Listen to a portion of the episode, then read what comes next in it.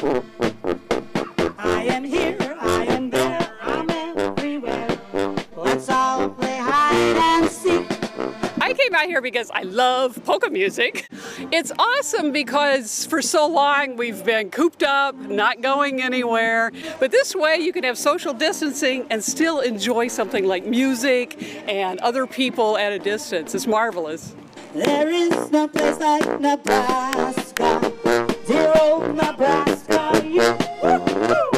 Music on the Move is our way of taking music out into the community. We have a small stage that is pulled by a bicycle, and we have contracted with local artists to go into a different neighborhood every Saturday evening in June and July. Well, we love to play polkas all the time. We have a hard time knowing when to stop usually.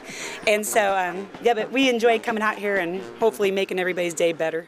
I saw a karaoke bike in California two years ago, and I thought a karaoke bike in Lincoln would be good fun. And then the pandemic hit, and we said, why not do live music? It's been phenomenal. Uh, we did East Campus last week. Probably 200 to 300 people came out. Most of the parades are canceled, so we'll bring the parade to the neighborhood now.